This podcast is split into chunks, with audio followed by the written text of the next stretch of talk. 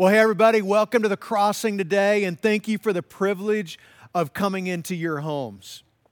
A few weeks ago, Darla and I went to Kansas to clean out her childhood home. Her parents bought their farm 61 years ago and made it a home over all of these years. They raised five daughters. They took in foster kids. They opened up their house for missionaries to live in. And my kids have incredible memories of being on that farm over Christmas break and summer vacations. Their grandpa would take them horseback riding or water skiing behind his boat. One Christmas, we took our kids to Wichita, and he took all of the kids out snow sledding behind his tractor. And my daughter Corey fell off, and she had a big scrape across her face in all of the family pictures that year. Well, we just sold the house just a few days ago. So all of Darla's sisters and their husbands met at the house. And we went through 60 years worth of belongings and memories and divided all of them up. Darla's dad was a pilot in the Navy back in the 50s, and he used to take off and land on aircraft carriers. We found his flight jacket tucked away in the basement. Her grandpa was a mail carrier during the Great Depression, and he had this cabinet of post office boxes that he had saved that dated back a hundred years. We rented a minivan and we drove it across the country back home with a few special things.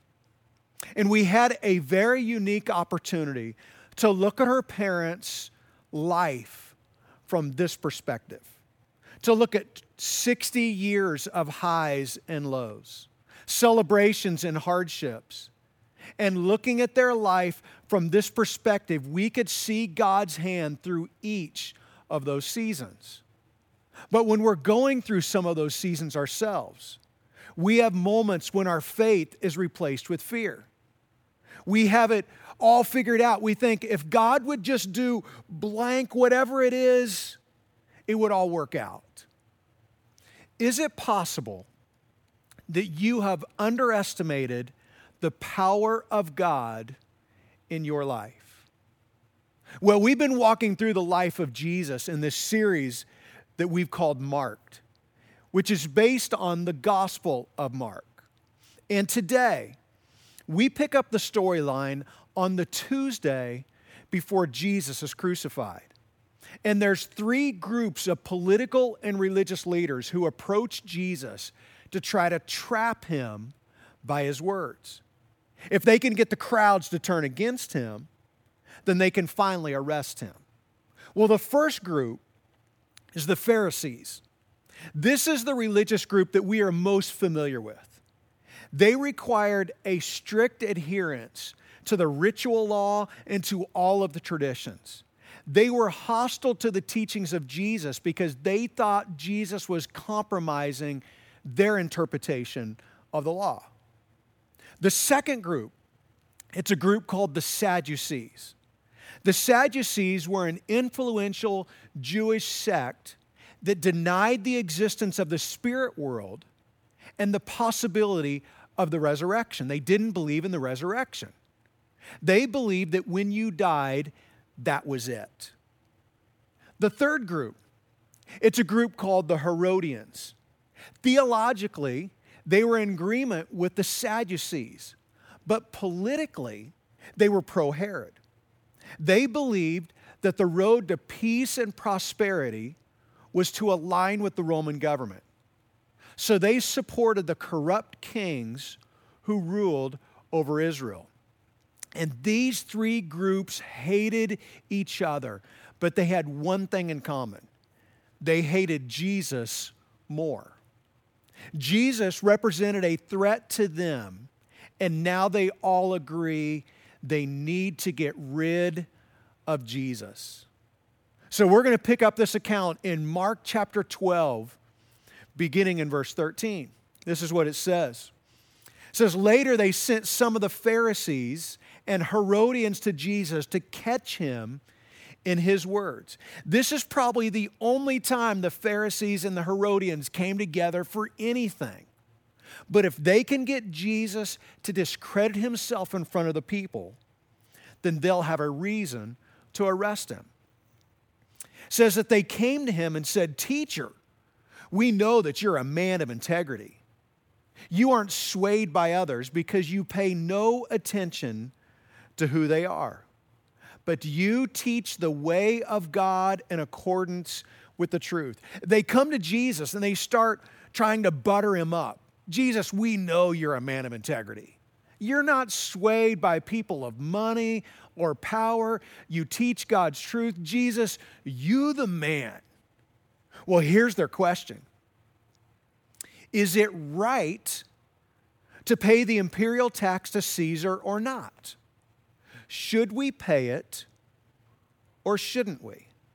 Now, the imperial tax, this was a tax that was imposed on every Jewish man, woman, and child who was not a Roman citizen. If you were a Roman citizen, you didn't have to pay this tax. And the Jewish people hated this tax because it was imposed on them when Rome annexed Judea as one of their provinces in 6 BC. It was a reminder that they were under Roman oppression. Now, this is a trick question because if Jesus says, no, don't pay your taxes, the people will love him, but the Herodians will report to Herod what was said, and he will be arrested and executed. But if Jesus says, yes, pay the tax, then the people will turn away from him and rebel against him. So these two groups, they think they've got him. They think that they have Jesus backed into a corner. It says, but Jesus knew their hypocrisy. Why are you trying to trap me? He said. Bring me a denarius and let me look at it. Jesus knows that they're trying to trick him, they're trying to trap him. He says, Show me the denarius. This is where we get the phrase, show me the money.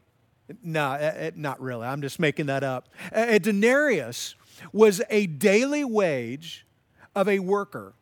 And this is the coin that was used to pay the imperial tax. Now, I bought one of these exact coins on a market in the streets of Jerusalem. This is a picture of it right here. It has the image of, of Tiberius Caesar. And around it is inscribed the words, Son of the Divine Augustus, which interpreted means Son of God. And the Jews considered this a graven image, which was against one of the Ten Commandments.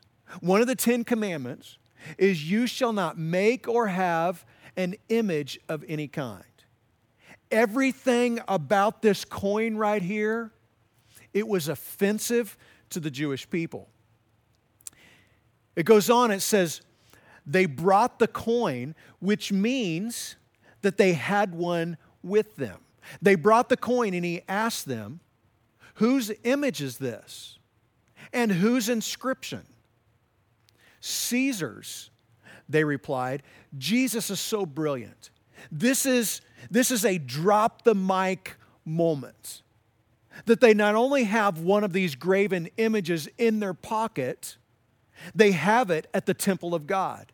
These rule keeping religious leaders have something in their pocket that is considered against the Ten Commandments, to break the Ten Commandments. Jesus has completely humiliated them. This is game over. Jesus wins. But Jesus is not done says, Then Jesus said to them, Give back to Caesar what is Caesar's, and to God what is God's. And they were amazed at him. Jesus says, Give to Caesar what is Caesar's. If you owe a tax, you pay for it.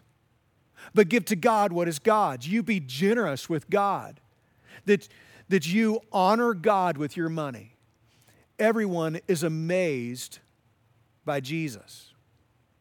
But then there's a second group that comes up. It says, Then the Sadducees, who say there is no resurrection, which is why they are sad, you see, they came to him with a question. The Sadducees, they were wealthy, influential leaders, but they didn't believe in the resurrection. The Pharisees, the Pharisees believed in the resurrection, but the Sadducees didn't. They believed that you lived and you died, and that was the end. So they come up with this hypothetical scenario. They said, Jesus, now suppose there are seven brothers, and a woman marries the first brother and he dies. So she marries the second brother, which was part of their tradition, it was part of the law. And he dies all the way down the line until the wife finally dies. Now, in the resurrection, whose wife will she be since she was married to all seven brothers? Now, here's what they're doing they're trying to show how ridiculous the resurrection sounded. They have this scenario that they think will trap Jesus. Because Jesus taught that not only would he have a resurrection, people didn't understand that, but that you and I will have a resurrection one day as well. That there is life after this life. Jesus taught this very plainly. It says, Jesus replied, Are you not in error? because you do not know the scriptures or the power of God. This is so offensive to them because these are the guys who studied the scriptures for a living. They think because they don't have an answer, there must not be an answer. And Jesus says, You have underestimated the power of God. He goes on, He says, When the dead rise, they will neither marry nor be given in marriage. They will be like the angels in heaven. Now, Jesus is not saying that you become an angel when you die. I mean, that's what people say at a funeral. You know, now they're an angel watching over us. No, they're not. We don't become angels when we die. Jesus is illustrating marriage. He says that there is no marriage in heaven. Now, if you're unhappily married, this might be good news for you. If you're happily married, you may not like this verse at all. And let me just point out that there are some religions that teach that when you go to heaven that you will be sealed in marriage. Jesus says very clearly that is not the case. That we will know our loved ones, but Jesus says there is no marriage in heaven. But he's not done. He will use a verb tense to blast a hole in their thinking. He says, Now about the dead rising. Have you not read in the book of Moses, in the account of the burning bush, how God said to him, I am the God of Abraham, the God of Isaac, and the God of Jacob? See, what Jesus does here is so brilliant. He takes one of the most familiar verses in the whole entire Old Testament and makes an argument for the resurrection. And he quotes this passage that comes out of Exodus, where God calls Moses from the burning bush. And God says, I am the God of Abraham, Isaac, and Jacob, not I was the God of Abraham, Isaac, and Jacob. It is the present tense. So Jesus says this He is not the God of the dead but the God of the living. You are badly mistaken. That they are living even though they died. Now, there's one more guy with one more question. And here's what happens. It says, One of the teachers of the law came and heard them debating noticing that Jesus had given them a good answer. Now, most likely, this guy is a Pharisee and he loves it that Jesus just blew up the Sadducees. So he loves it that Jesus had given a good answer. And he asked him, Of all the commandments, which is the most important? Now, this is a good question because there are 613 commands in the Old Testament law. Of all of those, he asks, which is the most important? Now, everybody in the crowd knew the answer to this question because this was the standard Sunday school answer to the question. Matthew, in the Gospel of Matthew, tells us that this guy is trying to test Jesus with this question. See, this is, this is not the lawyer's real question, this teacher of the law. That there is a question behind the question. As soon as Jesus answers, he's going to give Jesus a zinger that will discredit him. Jesus starts off with the answer that everybody knows, and it's this right here that most of the people would have been mouthing along with Jesus. That the most important one he answered is this It's, Hear, O Israel, the Lord our God, the Lord is one. Love the Lord your God with all your heart, with all your soul, with all your mind, and with all your strength. That everyone can say this along with Jesus. But before this lawyer can get his next question in, Jesus is going to take it one step further. He says the second is this to love your neighbor as yourself. And now look what he says there is no commandment greater than these. Jesus is the first person in recorded history that took this verse from Deuteronomy, which has to do with loving God, and this verse from Leviticus that has to do with loving people, and he puts them together in this way. And this signaled a very important shift when it came to religion. Jesus was shifting from a vertical position to a horizontal position. That in the religious world that Jesus lived, and perhaps the religious world that you were raised in, a person could love God and treat people poorly. And Jesus will sum up the entire Old Testament into two commands love God and love people. In fact, Jesus would define the way that you love God it's by loving other people. Perhaps the way that you grew up was that a person could claim to be good with God and mistreat other people. And so me and me and God, we're good. I just don't like that group of people. See, this speaks to where we are as a country right now. Like it or not, our country has a long history of racism. We've seen police brutality from a few bad cops and violence towards good cops and people of a different color. And almost every one of these people would say, Well, me and God, we're good. Jesus tells us that you can't separate these two things. You can't be good with God and hate your neighbor. It doesn't work like that. Jesus said in the Sermon on the Mount if you greet only your own people, what are you doing more than others? Do not even the pagans do that? Jesus says, even people who don't believe in God, they're nice to their own people. The answer to the racism and violence that is happening in our country is to show our love for God by the way we love those who are different than us. And let me just push a few of you a little bit further. Let me just get uncomfortable with you for just a minute.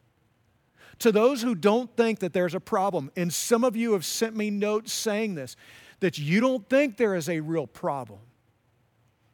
If that's you, you probably need to build a bridge with someone who is not like you and does not experience the world like you because you might learn something.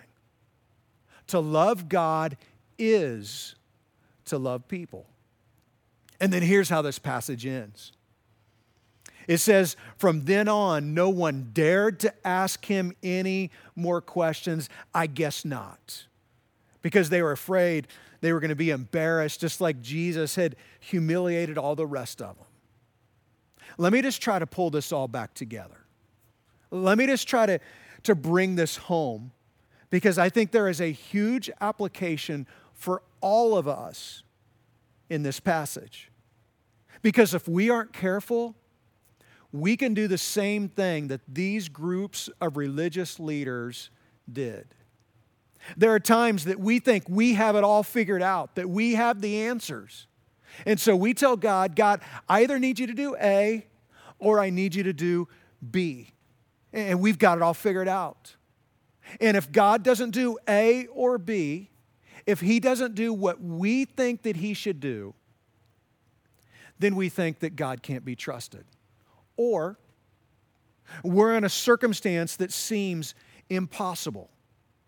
So therefore, God is not there. And it becomes this barrier to our faith. But the power of God is that He can make a way when there seems to be no way. Perhaps you have made God small because you don't understand something. You have concluded that He doesn't exist because you can't explain something. You think that He doesn't care because He hasn't done what you think that He ought to do. So let me just, let me just ask this question. It's this right here. Is it possible that you have underestimated the power of God? Is it possible that you have underestimated the power of God in your life? Because you come up with some scenario that that you think that God is not present in or that God should have done differently. And so you come up with this scenario and go, see, God can't be trusted. See, Jesus isn't who he said that he was. Well, I want to talk to two groups of people right now. First, I want to talk to those of you who are followers of Christ. You've surrendered your life to Jesus, you've submitted your will to God's will. Is it possible that you have underestimated the power of God in your life? Maybe you're dealing with a situation right now that just seems impossible. I don't know what you're going through, but here's what I know I know you're dealing with something. All of us are.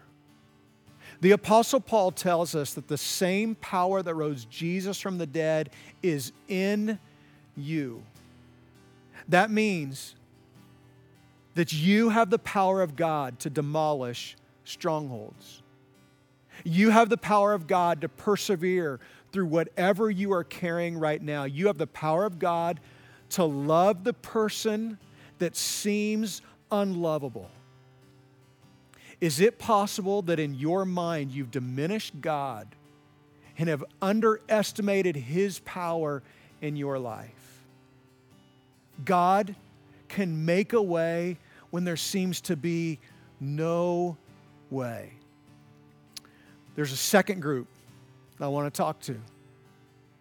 It's those of you who are not yet followers of Jesus. And maybe you have a reason, maybe you have a story. Maybe there's something in your past. Maybe it's something that God didn't do that you thought that He should do. But you're open. Jesus said that he came to bring life and life to the full. And let me just tell you right now, I can tell you from personal experience, I can introduce you to hundreds of other people who would tell you the same thing that true life is only found in Jesus. And if you're chasing after all kinds of other things, you are not going to find true life. It's only found in Him. And I want to give you an opportunity to finally surrender your life to Jesus because he came to give his life for you. It's why baptism is so powerful because baptism it represents the death, the burial, and the resurrection of Jesus. It represents you dying to your old self, washing away all of your sins, and rising up out of the water as a brand new person. God has a plan for you. And you will never know what your life could have been until you hand it over to the one who created it in the first place. So I want to pray with you right now. Let's just bow together in prayer. God, we come to you. God, we thank you for just this incredible scripture where maybe so many of us just find ourselves. We think we have this scenario in our life that is going to throw you off the throne, that's going to prove that Jesus isn't really who he said that he is. God, I pray that you would begin to take some of these walls down and these barriers in us. God, that as you said, that you are for us. You are for us. God, I want to pray for those who are ready to take a first step with Jesus. They're ready to surrender their lives to Him. And so, God, we do that right now. God, we submit to you. We submit our lives to you. We make Jesus the Lord of our life. And we pray all of this in the name of Jesus. Amen.